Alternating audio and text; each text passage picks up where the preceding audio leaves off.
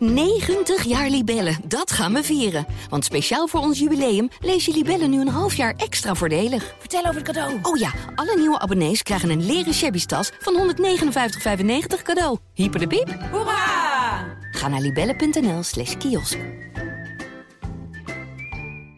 Welkom in de nieuwe boekenkaast, de ondernemingsboekenkaast, aflevering nummer 67. Het boek The Best of Times and the Worst of Times, of niet en, maar dat is een komma staat ertussen. Het, het beste van de tijden, het slechtste van de tijden. De subtitel is Futures from the Frontiers of Climate Science.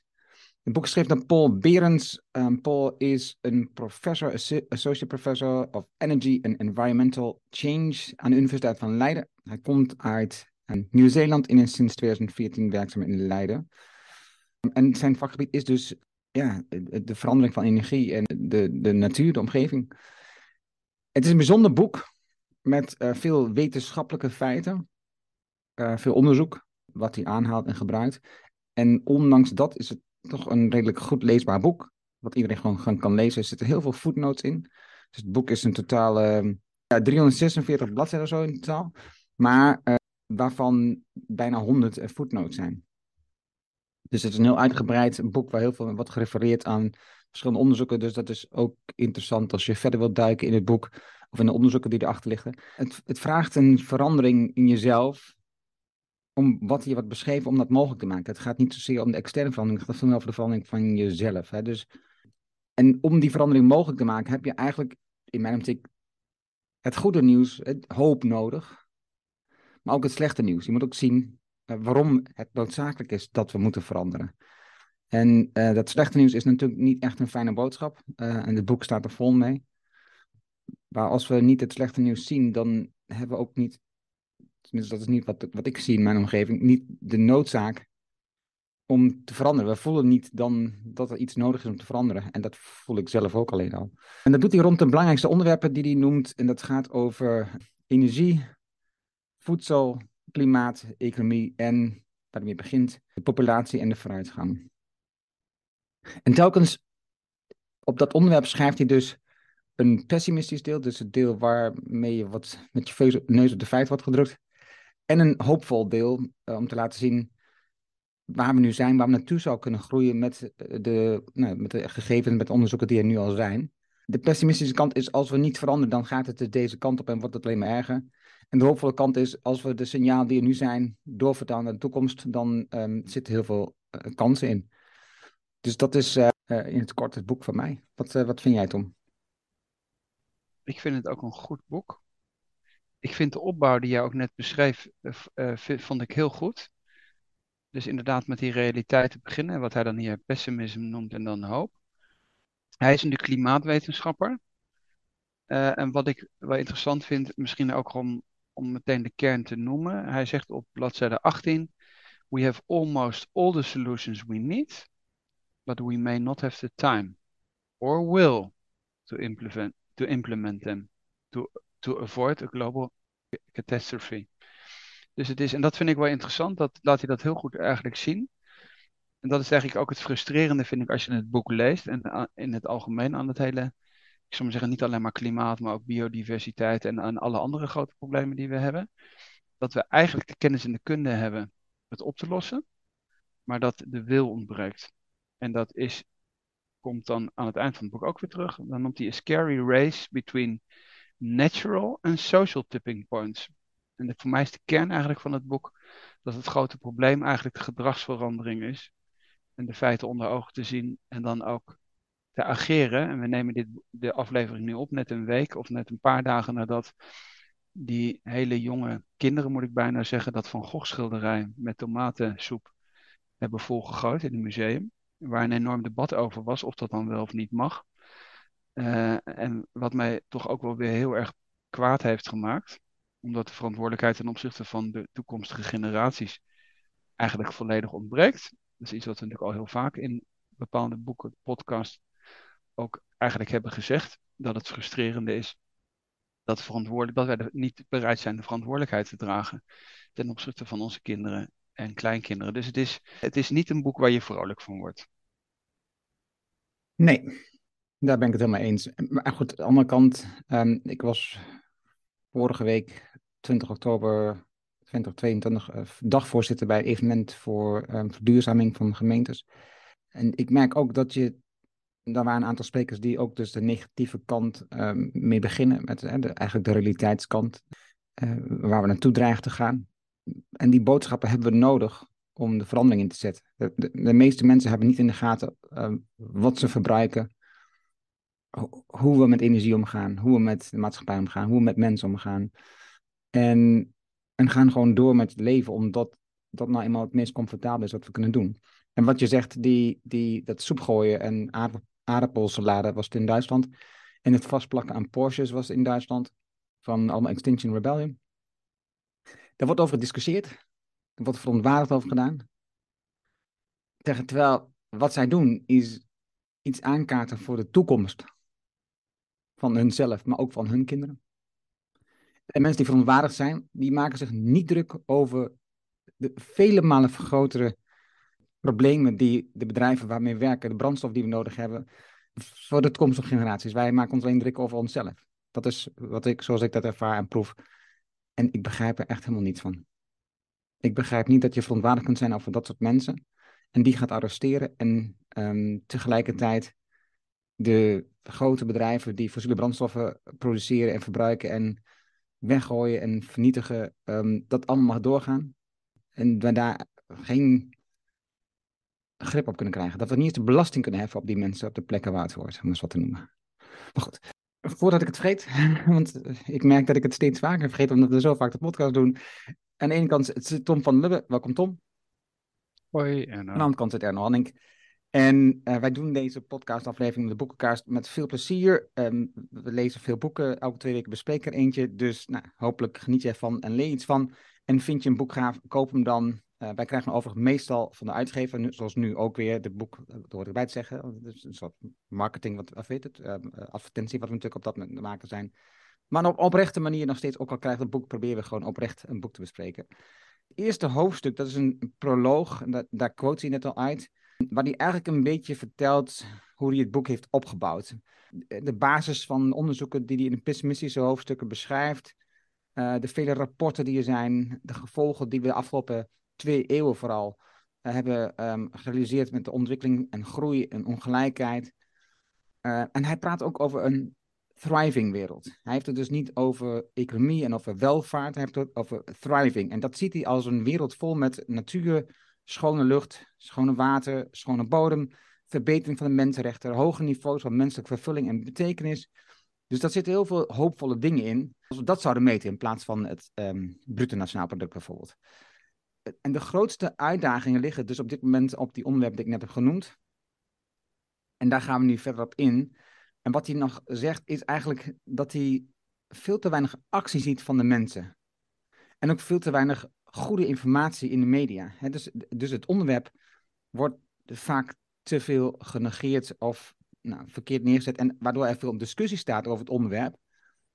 En daardoor eigenlijk vertraging ontstaat om het werkelijk aan te pakken. Er zijn veel te vaak een discussiëren, nu ook met, over stikstof met boeren. Er wordt veel te veel gediscussieerd. En eigenlijk belemmert dat alleen maar de actie. En hoe meer we het, de actie belemmeren en vertragen, hoe moeilijker het wordt om het terug te draaien. Dus het eerste deel gaat over populatie en vooruitgang. Wil je dat eens aftrappen?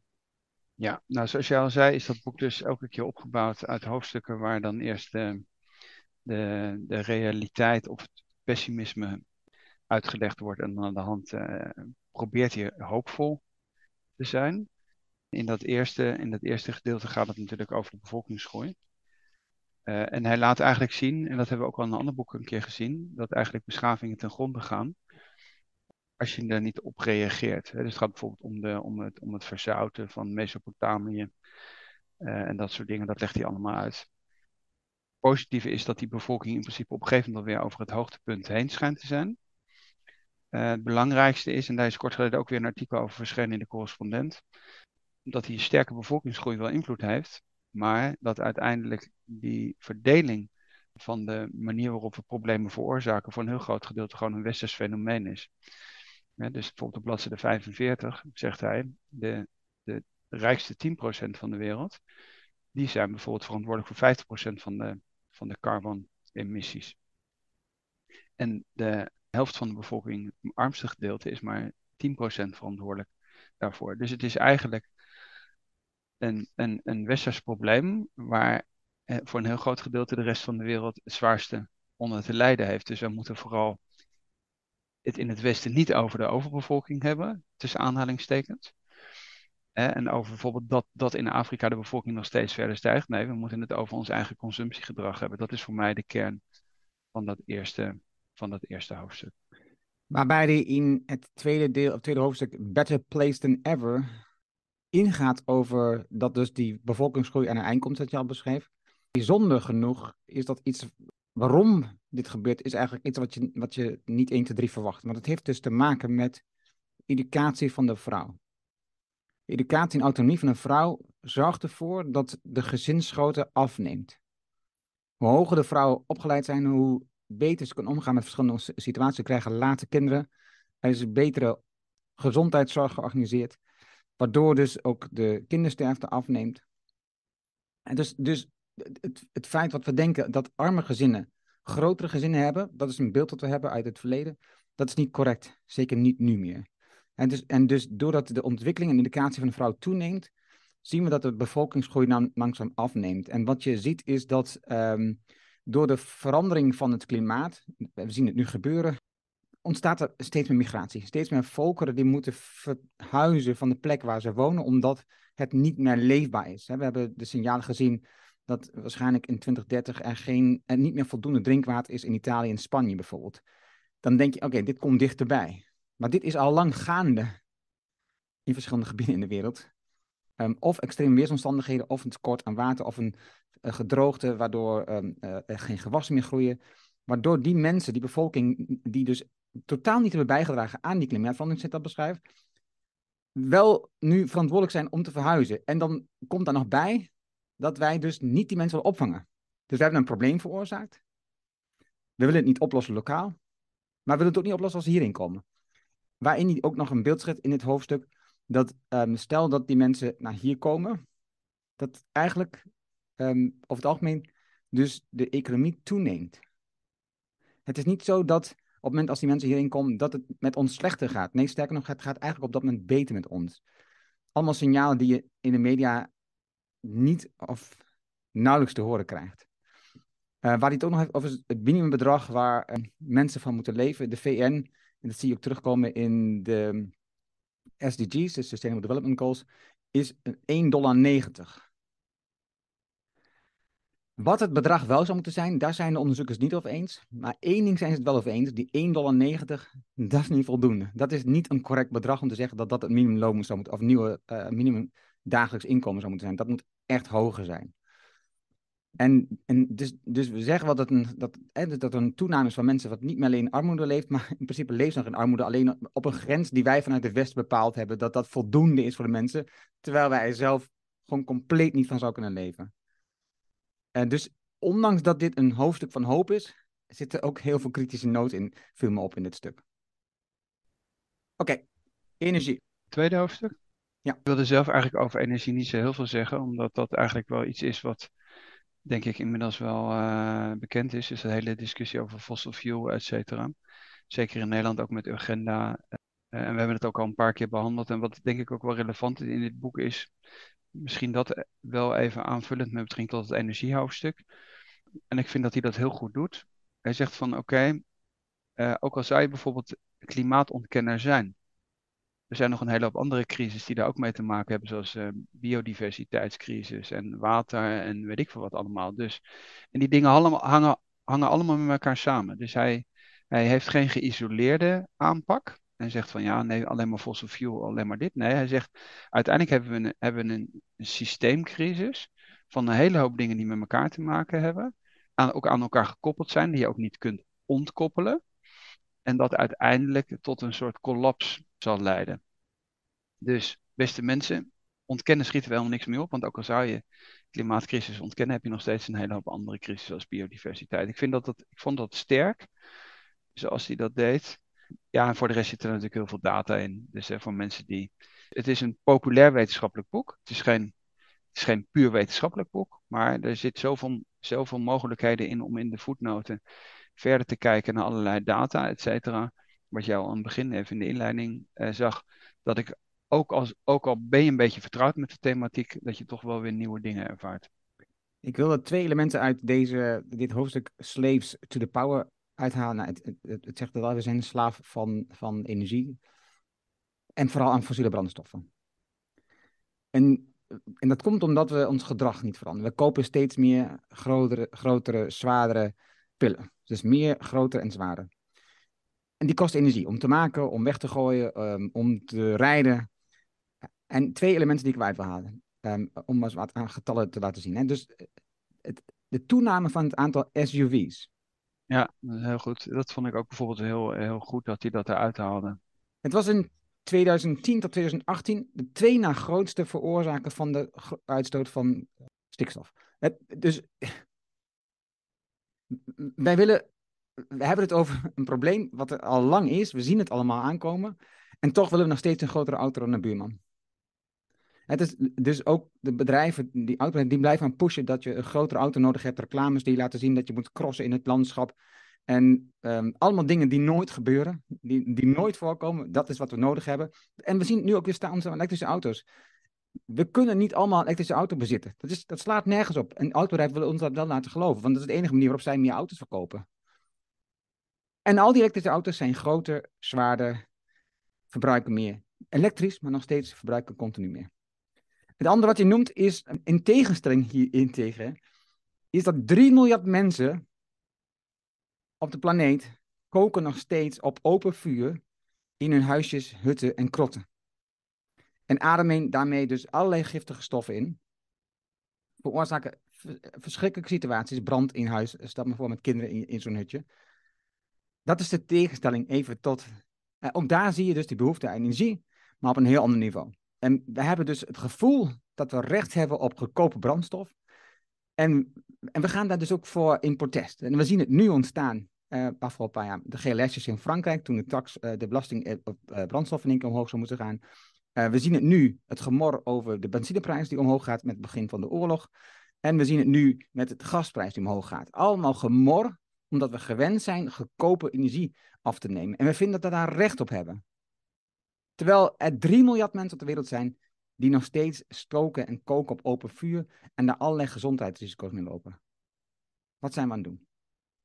Over gedragsverandering gesproken wat jij aan het begin noemde. Uh, dat is op bladzijde 76 waar dat voorbeeld, ik had het ook aangekruist van die SUV's. Wat, wat ik, en dan ga ik toch ook eh, feedback geven op het boek of een, een stukje kritiek geven. Ik had het wel zinvol gevonden als je uitgesplitst had in dit soort discussies wat, wat echt een impact is op het leven. Dat zegt van nou, dat is wel heel, dat is wel heel lastig. En wat eigenlijk, wat eigenlijk geen impact maakt. Dus bijvoorbeeld SUV's vind ik wat dat betreft het schoolvoorbeeld. Je kunt best van A naar B rijden. Uh, alleen waarom moet, dat, waarom moet dat in een auto zijn die nog veel meer verbruikt dan dat het in het verleden het geval is? Nou, op social media heb je soms van die plaatjes dat men laat zien dat eigenlijk alles kleiner is geworden. Hè, noem wat telefoon als voorbeeld. En dan heb je de auto's, die worden, zijn alleen maar groter en zwaarder geworden. En dit is nou denk ik juist een voorbeeld waar eigenlijk de, de gemiddelde burger eigenlijk wel zou verwachten dat de overheid daar ingrijpt en zegt van vanaf een bepaald aantal kilo's of tonnen mogen auto's helemaal niet geproduceerd worden. Ze mogen helemaal geen verbruik hebben. Dat zou je heel makkelijk kunnen reguleren.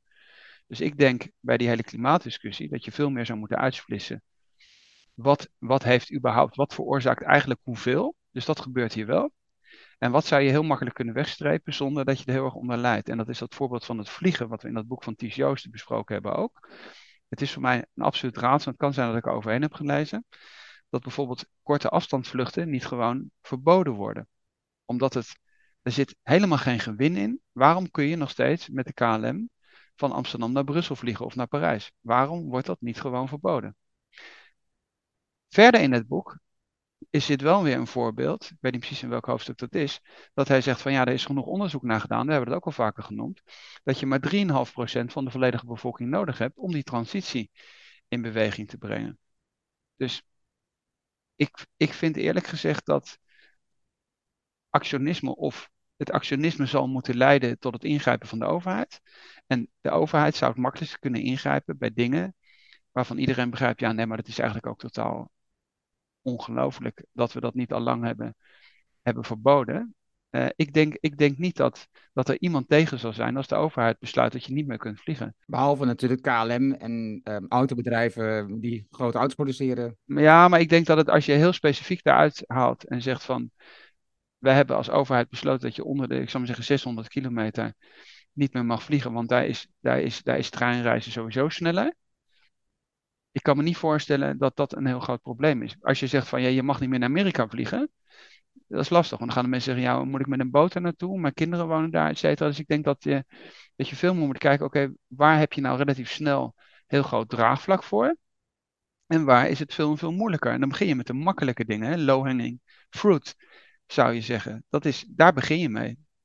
En dat, dat is wat ik wel een beetje, wat ik een beetje mis, omdat als je alles op één grote hoop gooit, en dat is bij het volgende voorbeeld van, van food bijvoorbeeld ook, uh, misschien om meteen de brug te maken. Het is natuurlijk, als jij, als jij een kantoorbaan hebt, en je, dan kun je zeggen, en je woont in Amsterdam, dan kun je heel, dan heb je het over allemaal havermelk, cappuccino's drinken en uh, avocado op je boterham smeren, et cetera. Alleen als jij bouwvakker bent en je hebt voor de rest hele, een hele lage CO2 footprint, en je wil graag een biefstuk eten, dan moet je met die discussies, vind ik, wel oppassen, omdat je heel snel polarisatie gaat krijgen. Begrijp het punt wel wat gemaakt wordt. Alleen de vraag is, waar krijg je relatief snel een groot maatschappelijk draagvlak om ook relatief snel de stappen te kunnen zetten. En dat je niet, dat je niet het gevaar loopt dat snel discussies in een populistisch zwaarwater belanden. Wat je, wat je op dit moment in de energiediscussie ziet, wat je bij discussie over uh, vlees, et cetera, ziet. Kijk maar naar Trump, eh, maar ook allerlei tendensen in Europa. Dus ja, ik denk dat we daar rekening mee moeten houden, omdat we natuurlijk toch een beetje in een intellectuele bubbel zitten als we dit soort, soort thema's bespreken. Ja, ik denk dat we hierin toch de kracht zien van het uh, lobbyisme. Laten we naar Engeland kijken. De premier is net opgestapt, Truss. Die enorm pro multinationals was, uh, opgevoed door multinationals en dat alleen maar wil ondersteunen. Nu hebben zij een Indiase niet-blanke man als minister, als pre uh, premier gekozen. Maar wel de rijkste man van Engeland. Of, nee, niet de rijkste man, de rijkste man in het parlement. We hebben het al eerder over gehad. Dit soort mensen, intellectueel, veel geld, zijn niet meer in staat om zich te verplaatsen in de mensen die dat geld niet hebben. Dat is een ontgaan, een bepaald moment gewoon. Omdat je zo in je eigen bubbel zit dat je niet meer inziet wat er gebeurt. Als, als, dat, als, hij, als je bijvoorbeeld, zoals de premier van Frankrijk, de BTW op brandstof gaat volgen en daarmee iedereen die moet reizen met de auto, um, het niet meer kan betalen voor hun werk en hun levensonderhoud. Ja, dan krijg je dus opstand. Ja. Kan niet anders. Ja, hij noemt, het, hij noemt het dus wel. Hij noemt dus wel die gele hesjes. En daarom vind ik het eigenlijk interessant. En je hebt bijvoorbeeld in Nederland heb je dat voorbeeld gehad met Rotterdam, waar mensen met oude auto's de stad niet mee in mochten. En tegelijkertijd werden de havenkades werden gerenoveerd, zodat de cruiseschepen daar konden aanleggen. Die, weet ik veel wat, ik, noem wel, ik, ik ben geen, geen klimaatspecialist, maar ik zou maar zeggen dat, dat dat aantal liters olie wat cruiseschepen verbruiken, dat is zo absurd hoog. En ik denk, dat we, ik denk dat we daar echt moeten oppassen, omdat het populisme is heel gevaarlijk. Zo'n samenleving die breekt uit elkaar. Binnen de kortste keren heb je, hè, gele hesjes wordt hier genoemd. Maar je ziet het in Amerika met Trump, eh, het Witte Huis wat bestormd wordt, et cetera. Dus ik denk dat we misschien eerst eens moeten nadenken of we bijvoorbeeld het landen van privéjets, ik zeg het maar even provocatief, op Schiphol moeten verbieden. Voordat we, voordat we een bouwvakker die graag een biefstuk eet, en, en in de zomer graag zijn biefstuk op een grill legt, zeggen dat hij vegetariër moet worden. Dus ik, ik, ik begrijp dat allemaal. En als ik de hele dag achter een laptop zit, dan is het helemaal niet zo moeilijk om, om boterhammen met avocado te eten. en ik eet ook heel weinig vlees. Maar ik denk, ik denk dat we echt een beetje moeten opletten dat we, dat we misschien eerst die privéjets pakken. En, en, uh, en nadenken we cruiseschepen laten aanleggen voordat we de bouwvakker zijn biefstuk wegnemen. Ja, dus, dus de belangrijkste conclusie uit het hoofdstuk van voedsel is dat we steeds meer plantaardig moeten gaan eten, zullen gaan eten. Uh, de trend zie je um, in de westerse maatschappij. Maar in de wereld, want in China bijvoorbeeld neemt de, de afname van vlees um, enorm toe. Het is een soort welvaartsproduct. En zij zien nu dit als de volgende stap in hun welvaart, in het recht wat ze hebben om, om dat deel ook op te nemen. Dus de productie tussen quotes, want ik vind het nog steeds verschrikkelijk als je praat over productie en je praat over dierlijk voedsel, neemt nog steeds toe. Hè? Dus de gemiddelde hoeveelheid kilo vlees die wij als mens op de wereld eten, neemt nog steeds toe. Ondanks dat we in de westerse wereld steeds meer denken dat we steeds plantaardig aan het eten zijn. Um, inclusief die avocados die enorm veel water kosten. En ik eet ook een avocado voor duidelijkheid. Het is, een, het is overigens geen, geen dit is een, een van de minst, zeg maar, hoofdstukken waar de minste pagina aan besteed is, wat dat betreft. Um... Ja, wat, misschien, wat ik misschien nog wel wil toevoegen is, je kunt natuurlijk wel, en dat heeft hij bijvoorbeeld goed gezegd, dat bijvoorbeeld de verandering van een dieet, dat is op bladzijde 135, best mogelijk is. Ik denk bijvoorbeeld dat een heel goed voorbeeld zou zijn als je bijvoorbeeld het dieet, het eten op school, waar natuurlijk ook een discussie over is, omdat zoveel kinderen naar school gaan zonder dat ze thuis fatsoenlijk gegeten hebben. Als je nou zou zeggen, weet je wat, je, je begint bij die volgende generatie van die kinderen en je zou bijvoorbeeld op de scholen allemaal vegetarische maaltijden aanbieden. Dan heb je in principe een lange termijn doel. Heb je twee dingen met elkaar gecombineerd. Je hebt een transitie heb je gemaakt, omdat het smaak, smaak kun je ontwikkelen. En afhankelijk van wat je, wat je gewend bent, uh, uh, ja, is ook je, je voedselpatroon naar de hand. Dat zou een hele goede constructieve oplossing zijn. Omdat je mensen, mensen iets weg te nemen waar ze heel erg aan gehecht zijn, is veel moeilijker dan kinderen iets te geven die op dit moment, ik zal maar zeggen, met een lege buik naar school gaan en niet ontbeten hebben. Dus ik, ik ben heel erg op zoek naar wat zijn nou constructieve dingen zodat, je, zodat het populisme wat sowieso al erg, op, op, uh, erg toeneemt, dat je daar nog niet meer olie op het vuur gooit. Ik had um, van uh, vorige bij die bijeenkomst was ook een uh, ontmoeting of een diner bij Nels Schellekens in Wind. Zij is de chef van Kop tot Kont. veel mensen kennen haar. En zij geeft veel les aan kinderen. Die dan overigens naar Winterswijk komen om daar dus kookles te krijgen. Waar ze dus leren om te koken op een andere manier. En ze, niet alleen, ze leert niet alleen die kinderen koken om om te gaan met voeding, maar ze vertelt ook veel over de voeding die we nu eten. Hè? Over welk deel van een kip nog eten, wat er met de rest van de kip gebeurt, waarom er zoveel eh, mannetjes kijkens worden vernietigd, of zoveel kalfjes weggaan, of al dat soort dingen, um, stier, stierkalvers bedoel ik dan.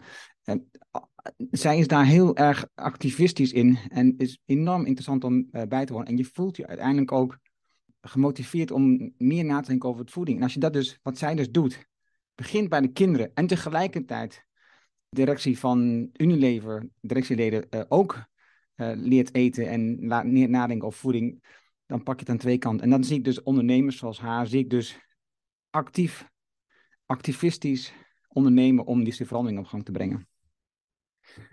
In het stuk over klimaat, uh, om maar eens te praten over dingen waar je niet zo vrolijk van wordt, um, somt hij allerlei recente gebeurtenissen op uh, over ja, invloeden van het klimaat. Hè? Dus droogtes, uh, overstromingen, stormen, hittegolven.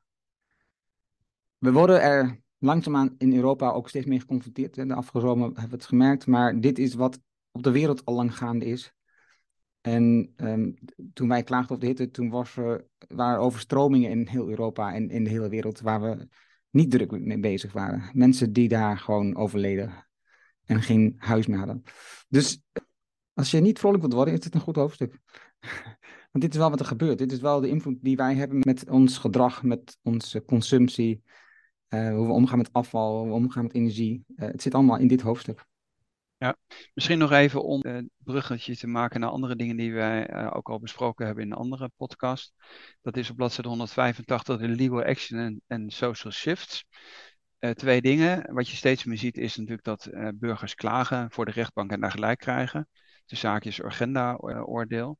En het andere is natuurlijk dat de natuur rechten krijgt. Maar daar hebben we in een andere podcast ook al tijd aan besteed. Dus er zijn, ik zal zeggen, ook weer even om het, het hoopgevende aspecten weer even in terug te brengen. Alleen, ja, de conclusie van het hoofdstuk is weer wel, wat we al even zei, zeiden, scary race between natural and social tipping points. Ja, en de conclusie is dat het dus eigenlijk vooral een social tipping point is. Het inzien van dingen dat je moet reageren. En daar is natuurlijk de afgelopen zomer een extreem voorbeeld van. Als je dan al die klimaatkaartjes zag, en dat was echt weken achter elkaar. Uh, ook met de temperatuur in India, et cetera. Dat was, bij ons was het dan nog rood, maar daar was het gewoon zwart, omdat het, weet ik wat, meer dan 50 graden of zo was. Dus waar, waar gewoon echt alles dan uh, kapot is en je dat als, als, als mens ook helemaal niet overleeft. Maar ik, ja, iedereen weet het inmiddels. De vraag is, ja, wat is, wat is de social tipping point dat we, dat we de boel omgooien? Ja, dat is, dat is het grote vraagteken. Ja, in het hoofdstuk over economie, dan gaat het dus over eigenlijk hoe we de kosten um, tellen. Hè? Dus de, titel van hoofdstuk is Counting the Cost. En waar we het al vaker over hebben gehad, eh, met, met onder andere, over GDP als, als richtlijn voor groei, voor een teken of we um, in een opwaartse of een neerwaartse economie zitten. Um, alle gegevens die ontbreken in het GDP. Het idee dat het GDP helemaal geen goed getal is, geen goede rekenmethode is om te laten zien hoe we ons um, voelen, um, op welke kant op gaan. Sociale activiteiten zitten er niet in. Uh, zorgen voor je ouders, zorgen voor kinderen zitten er niet in. En zo ontbreken er heel veel elementen in de GDP, maar ook dus de elementen van de toekomst. De GDP is dus een getal wat rekening houdt met de elementen van vandaag. De productie, de toename van productie, de toename van groei, de toename van welvaart. Niet welzijn, maar welvaart. En um, alles zit in dat GDP opgesloten. En alles wordt daar rekening gehouden. Maar de kosten, wat betreft klimaat, wat betreft de populatie, alles voor de toekomst, dat zit er niet in. Dus, dus wat wij nu doen, wat effect heeft in de toekomst, dat zit er niet in. En wat wij op dit moment doen zijn, dat heeft enorm veel effect voor de toekomst. Dus ja, we hebben het al vaak over gehad, verschillende boeken besproken. Dus uh, economische boeken besproken waar, dit, waar het duidelijk naar voren komt. Small is beautiful, om het wat te noemen. Um, het boek van Willem Schamade, waar we het over hebben gehad. Uh, Duurzaam kapitalisme. De, ja, de tekens zijn aan de wand. En het wordt hoog tijd dat we dit getal overboord zetten. En een aantal landen zien dat. Het komt dus in het volgende hoofdstuk naar, boord, naar voren. Uh, valuing the future. Dan zien we dus dat we uh, in een aantal landen bezig zijn om niet welvaart, maar welzijn te meten. Om te kijken, wat is het, uh, hoe, staan de mensen ervoor? En er zijn een aantal vragen, um, indicatoren die je kunt meten. Die gaan over bijvoorbeeld, wat zijn de environmental indicators, de energy indicators, de social indicators, de life evaluation indicators. Pagina 239 ben ik nu. maar ook, en dat zijn interessante indicatoren, maar moeilijk om te meten op dit moment nog. De ecological network indicators. Het is de diversiteit. Maar ook de network indicators. Dus hoe je markten geconcentreerd, hoe je patenten lopen.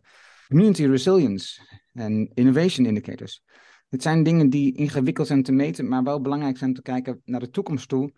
Uh, wat is een beter kerngetal om aan te houden als overheid om op te reageren? Of een bedrijf ook om op te reageren? Nou, voor de mensen die dat interessant vinden, uh, toch nog even expliciete verwijzing naar het boek Duurzaam Kapitalisme van Willem Schamade. Omdat daar eigenlijk in dat hele boek dat eigenlijk uitgediept wordt en ook heel constructief uh, voorstellen worden gedaan. Hoe je dat heel systematisch zou kunnen opbouwen. En dan is weer de vraag natuurlijk, ja, waarom gebeurt dat dan niet als eigenlijk iedereen het erover eens is dat het GDP uh, eh, geen, geen goede graadmeter is, zelfs contraproductief is. Paul Berens, die citeert zelfs het IMF waarvan die zegt van ja, dat is nou niet de meest linkse organisatie op deze wereld, die eigenlijk ook al van mening is dat, het eigenlijk, uh, dat het GDP niet meer zinvol is. Dus de vraag is van ja, waarom, waarom zou je dat eigenlijk niet kunnen veranderen? En een positief voorbeeld wat hij bijvoorbeeld ergens anders wel noemt, is dat, dat, dat Montreal-akkoord, waar we die vloeistoffen die in koelkasten zitten, ik ben even de naam kwijt, hebben, hebben weten te verbieden. Dus waarom zou je niet op G, weet ik veel wat, op IMF niveau uh, gewoon eens kunnen zeggen van hier, laat je ze misschien parallel lopen. Dus het weer een beetje hetzelfde wat ik net ook zei. In plaats van dat we zeggen, oké, dit is fout, we doen dat niet meer. Zet wat mij betreft gewoon de, de andere indicator daarnaast, laat ze parallel lopen, zodat mensen daaraan wennen. Omdat het, omdat het natuurlijk ook logisch is dat als de hele wereld in GDP nog steeds denkt, dat het best wel lastig is. Als jij zegt van ja, maar dat getal is niet goed, schaf het af, kom naar ander. Dat is moeilijker dan te zeggen van zet die nou er gewoon naast. Dus, dat is, dus ik zou ervoor pleiten, zet het er gewoon naast en probeer meer aandacht voor het alternatief te creëren. Uh, zonder dat je er een soort uh, wel eens niet eens discussie van maakt. Nou, dat is natuurlijk ook iets wat je kunt doen als ondernemer. Uh, het is de ondernemersboekenkaart. Hè. ondernemer kun je de winst meetbaar maken. En dat moet. Dat hebben we nodig voor de belasting, voor de overheid en weet ik dan wat. Is, dat is noodzakelijk, dat getal kunnen die onderuit. En dat communiceren we ook met onze werknemers, met onze stakeholders. Maar waarom zouden we ook niet andere getallen communiceren? Hoe is het gesteld met de gezondheid van onze medewerkers? Hoe is het gesteld met de ontwikkeling, met de opleidingsgraad van onze werknemers? Hoe is het gesteld met hun gezinnen? Ik, moet nog denken aan, uh, ik weet niet welk boek dat was, maar volgens mij uh, van Tony Shea, dat het over ging over hoeveel uh, de toename was van hoeveel mensen um, gingen trouwen. Nee, dat was, oh, ik weet het alweer. Niet zo goed voorbeeld. ik weet het alweer zo'n zo'n financieel bedrijf die uh, het minimumloon had verhoogd naar 75.000 dollar, waarbij een toename was van het aantal kinderen in het bedrijf, toename was van het aantal huwelijken in het bedrijf. Maar goed, ondertussen is ook die um, CEO niet de beste CEO gebleken. Dus niet zo goed voorbeeld. Nee, maar, je kunt, maar je kunt bijvoorbeeld, wat wel gebeurt, is dat bijvoorbeeld allerlei, uh, om dat voorbeeld even op te nemen, je kunt best, je kunt best in je jaarverslag hè, voor de beursgenoteerde bedrijven daar gewoon een extra verslag aan koppelen. Of je kunt iets zeggen over je CO2-uitstoot. Of je kunt, ik noem maar wat, het gaat er, niet, gaat er niet even om ons bedrijf, want we zijn een heel klein bedrijf met 70 mensen. we hebben geen bedrijfsauto's. De, de audit uh, op het gebied van, van werkgeverschap staat online. Daar kan iedereen in kijken. Dus het is, dat is allemaal transparant. Alleen ik denk dat het makkelijker is dingen toe te voegen, want je hebt nog steeds een winst- en verliesrekening, dan te zeggen, ja, nee, maar die winst- en verliesrekening, dat is helemaal geen goed, dat is helemaal niet goed, want eigenlijk gaat het helemaal niet om winst maken. En dat zou ook helemaal niet de insteek moeten zijn van bedrijven. Ja, maar dat is wel de manier waarop op dit moment de wereld functioneert. Dus als je die transitie wilt maken, maak het, maak het wat makkelijker. Als je, als je minder vlees wil eten, dan is dat ook al goed. Dan eet, ik noem maar wat, één of twee keer per week vlees in plaats van vijf of zeven keer per week. Dat zou ook al, dat zou ook al immens helpen. Ja, en ik heb het met jou ook al eerder over gehad, maar je ziet het ook bij um, de gesprekken die ik heb gehad, eigen podcast met bijvoorbeeld Rob van der Dolen van uh, Yumico. Um, die maakt zo'n apart verslag over de impact die ze maakt met een product. En niemand leest dat verslag.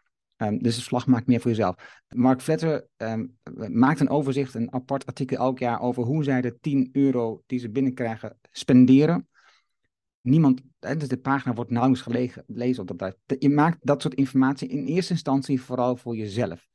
Um, en dan komt er vanzelf een tipping point waarbij mensen, meer mensen er geïnteresseerd zijn. En zeker als je het naast die andere getallen legt. Jij had, hadden het ook al eerder gehad over B Corp. B Corp is natuurlijk een soort methode uit Amerika, wat heel erg um, lijkt op alle andere meetmethoden en alles vastleggen vanuit het Anglo-Amerikaanse gedachtegoed. En dat, is, dat heeft voor mij een negatieve uh, annotatie.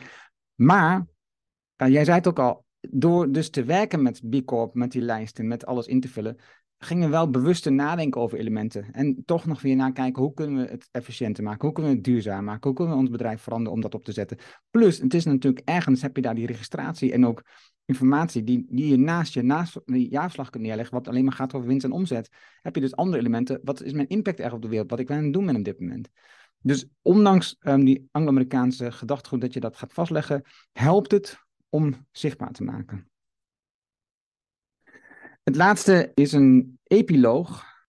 Opnieuw weer in twee delen opgedeeld, pessimistisch en optimistisch. Are we almost at the end? Nou, de titel die um, zegt het al. Zitten we eigenlijk voorbij het tipping point? Hebben we het tipping point al gepasseerd? En dat is niet fijn om te horen. Dus, dus het is ingewikkeld. Wat hij in het begin, in het eerste hoofdstuk al zei, is dat de toekomst heel lastig is te voorspellen. Het is, we hebben nu, van, met onze huidige beleving, hebben een beeld van de toekomst. Maar het is zo ingewikkeld, omdat er ontwikkelingen zijn in de toekomst die we nu nog niet kennen, dat de toekomst er heel anders uit gaat zien. Een klein voorbeeldje in het boek beschreven, namelijk eh, in um, 1900, ergens rond 1900, werd er heel moeilijk gedaan over de hoeveelheid paardenstront. Omdat alles op paarden werd gedreven. Ze zagen dus een ellende in de steden, hoeveelheid paarden, en dat de paardenstront over een paar decennia tot grote hoogte zou rijden en mensen zouden niet kunnen leven vanwege het paardenstront. Dus ze konden niet voorbij het paard kijken, omdat dus de ontwikkeling naar de automobiel nog niet was gedaan. En dat is natuurlijk ook hier een beetje Um, er wordt hier natuurlijk een beeld geschetst over waar we naartoe gaan. Uh, en tegelijkertijd is het heel ingewikkeld om in te schatten hoe de toekomst eruit gaat zien. Daarbij gezegd hebben, we hebben natuurlijk op dit moment best wel veel mensen die nadenken over de toekomst en er heel erg enthousiast over praten over allerlei technologische oplossingen. Hoe we de problemen die we nu hebben kunnen oplossen. Door bijvoorbeeld uh, koolstof uit de lucht te halen, elektrisch te gaan rijden.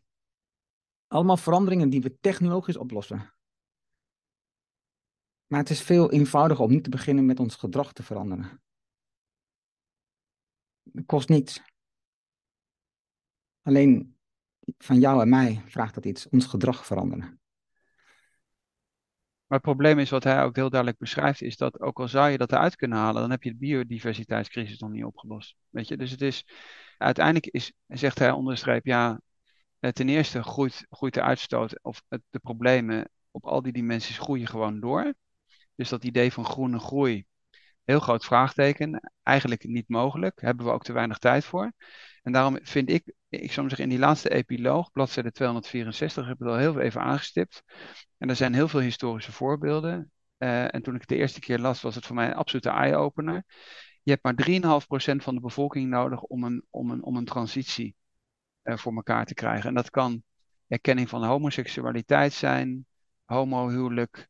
Uh, hij noemt ook even het voorbeeld van Obama, die aan het begin van zijn regeringsperiode dan nog tegen was. En twee jaar later was het homohuwelijk overal in de Verenigde Staten geaccepteerd. Uh, kiesrecht, begin van de 20e eeuw.